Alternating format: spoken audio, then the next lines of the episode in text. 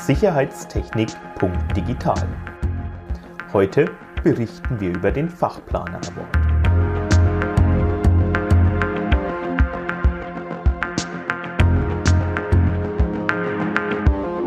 Und unser Preisträger, der mir heute gegenüber sitzt, der hat es wirklich geschafft, innerhalb von wenigen Jahren mit Hilfe von Weitblick, Innovation und unternehmerischem Mut zu einem Unternehmen mit 100 Mitarbeitern und Niederlassungen in ganz Deutschland sowie im europäischen Ausland zu wachsen.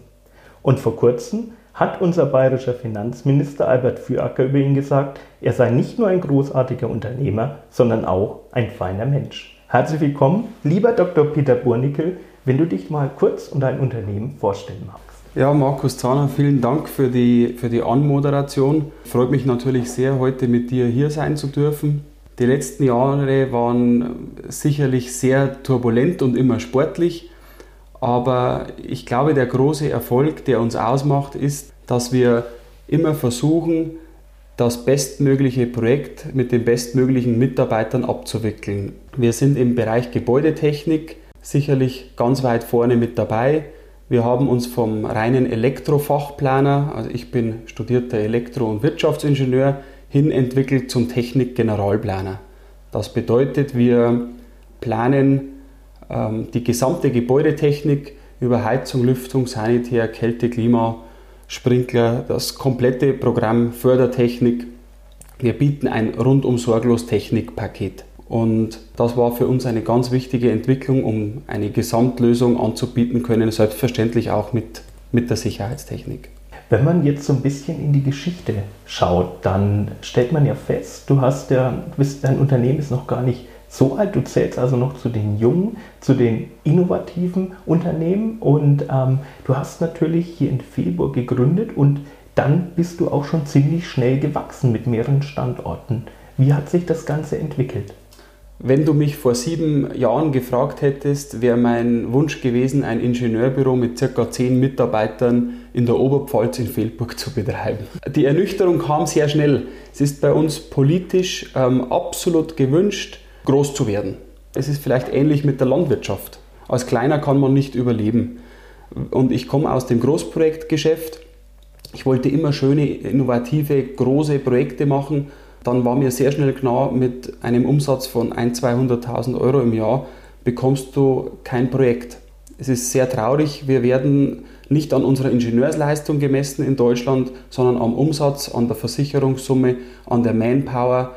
Und das war mir sehr schnell klar und daher kam ganz, ganz schnell die Flucht nach vorne mit einem Standort in Dachau, einem weiteren Standort in Bamberg, dann äh, Passau, Stuttgart, Würzburg und nun auch im vergangenen Jahr Valencia. Der Weg dorthin war sicherlich nicht immer leicht, aber auch nicht, nicht unmöglich. Man muss, einfach, man muss sich einfach wagen, risikobereit sein. Aber mittlerweile mit unseren 100 Mitarbeitern muss ich ganz echt sagen, läuft der Laden absolut stabil und rund und ich habe heute bei weitem mehr Freizeit und bei weitem weniger Stress als noch vor drei, vier Jahren. Innovatives Unternehmen, das heißt, du gehörst natürlich auch zu den Vorreitern und wir haben ja momentan einen aktuellen Trend, der nennt sich ja BIM, Building Information Modeling und auch da zählst du ja mit zu den Vorreitern in Deutschland. Was hat es mit BIM auf sich und was bedeutet dieser Trend jetzt auch ganz speziell für das für die, für die Branche der Sicherheitstechnik? BIM ist eigentlich ein alter Hut. Für mich ist es wichtig, immer innovativ ähm, vorne mit dabei zu sein, vorne mitzuspielen. Ich bin 38 Jahre alt, das wird von mir erwartet.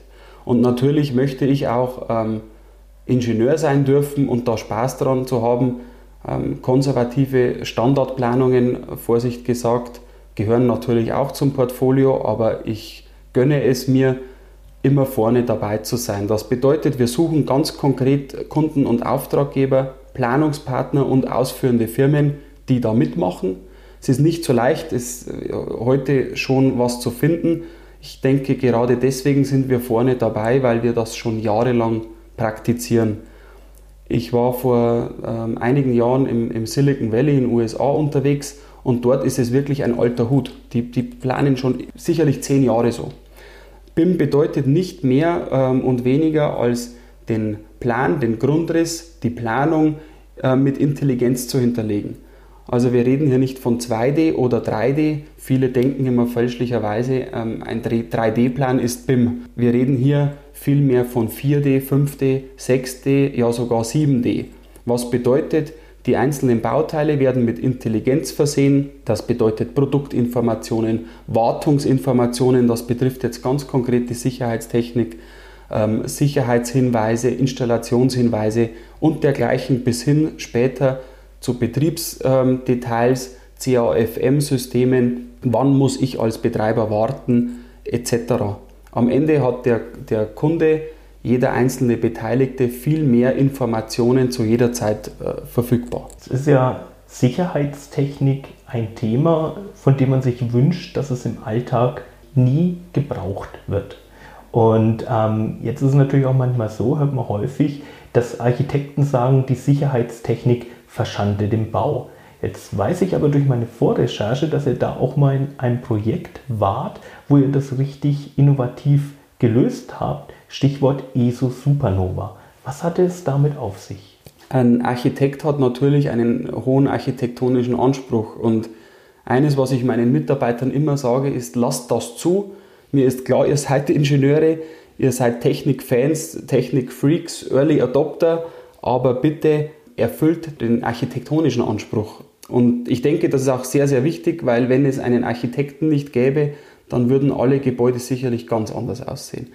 Und wir hatten beim Projekt ESO Supernova die wirklich erstaunliche und äh, herausragende Möglichkeit, alle, ich nenne es mal lapidar, technischen Spinnereien auch umsetzen zu dürfen. Das bedeutet, wir haben wirklich nach allen Regeln der Kunst versucht, die Technik möglichst unsichtbar zu machen.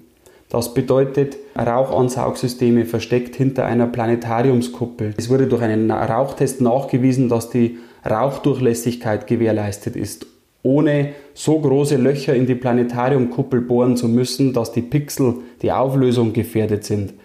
Also das ist jetzt eines von vielen Beispielen, bei denen man merkt, dass es einfach Ingenieurskunst und Know-how benötigt, so etwas zu machen. Und man braucht in erster Linie, und das ist, war für uns die große Chance, einen Bauherrn, der bereit ist, da mitzugehen. Und bei dem Projekt haben wir wirklich, muss ich echt sagen, Hand in Hand mit den Architekten hier Lösungen gesucht und auch mit wirklich guten ausführenden Firmen, die auch verstanden haben, worum es geht, das dann so umgesetzt. Und da muss ich schon sagen, bin ich schon ein klein wenig stolz drauf. Wenn du auf deine aktuellen Projekte blickst oder auch ein Stück weit in die Zukunft, wohin glaubst du, wird sich das Thema Sicherheitstechnik entwickeln? Ganz, ganz klar stark nach vorne. Ich erlebe ganz deutlich die letzten zehn Jahre den Trend, dass wir immer mehr Sicherheitstechnik brauchen. Und ich rede nicht nur von Brandmeldeanlagen und Sprachalarmanlagen, ich rede auch von allgemeinen Sicherheitsbedürfnissen. Wir haben auch bei der ESO Supernova Videoüberwachungssysteme eingebaut, Personenzählungsanlagen, ähm, Schließanlagen, Zutrittsanlagen und, und, und. Die junge Generation mit immer mehr Ansprüchen, ich, ich nenne es immer ähm, äh, die, die Generation iPad, die kommt unaufhaltsam und die hat einen wahnsinnig hohen Anspruch. Licht ein, aus über den Schalter wollen die nicht. Machen wir natürlich, muss ich auch ganz deutlich sagen, sehr, sehr häufig ganz klassische äh, technische Systeme. Es kommt immer auf den Bau an, auf den Bauherrn, auf die Betreiber und auf die Kosten natürlich. Aber die Sicherheitstechnik wird unaufhaltsam immer mehr werden, alleine äh, dadurch geschuldet, dass die bautechnischen Gegebenheiten immer schwieriger werden. Du bekommst immer schwieriger Zertifikate, Zulassungen, Genehmigungen für Bauteile, für Bauteilkombinationen und genau aus dem Grund wird eigentlich immer mit Sicherheitstechnik kompensiert. Ich sage immer, wenn du einen reinen Betonbau hättest, ohne Innenleben, bräuchtest du auch keine Brandmeldanlage. Aber so ist die Realität nicht. Die Realität zeigt ganz klar, es wird immer mehr, immer komplexer und ich sage immer meinen Mitarbeitern, seid froh um jede Norm, um jedes Gesetz, das sichert euren Arbeitsplatz. Jetzt haben wir einen Blick in die Zukunft der Branche geworfen. Jetzt werfen wir doch noch mal einen Blick auf dein Unternehmen. Wie sieht da die Zukunft aus? Magst du uns da ein bisschen was verraten? Ich bin 38 Jahre alt und habe jetzt die Aufwärmphase einigermaßen durchlaufen und jetzt fängt es an Spaß zu machen und dementsprechend Bauvorhaben gibt es auch genug. Es gibt auch viele Fachkräfte, auch wenn die Suche natürlich nicht einfach ist. Aber dennoch denke ich, werden wir da die nächsten Jahre noch viel Spaß haben und immer weiter Gas geben. Und dann denke ich, ergibt sich die Zukunft ähm, mit spannenden Projekten und ähm, weiteren Standorten und ähm, weiteren Herausforderungen von ganz von selbst. Dann drücken wir dafür auf jeden Fall die Daumen, sagen nochmal herzlichen Glückwunsch zu dem Erfolg beim Fachplaner Award und ja, hoffen natürlich, dass du wieder mit dabei bist, wenn er wieder aufgelegt wird. Vielen Dank. Vielen Dank auch und dabei sind wir garantiert wieder.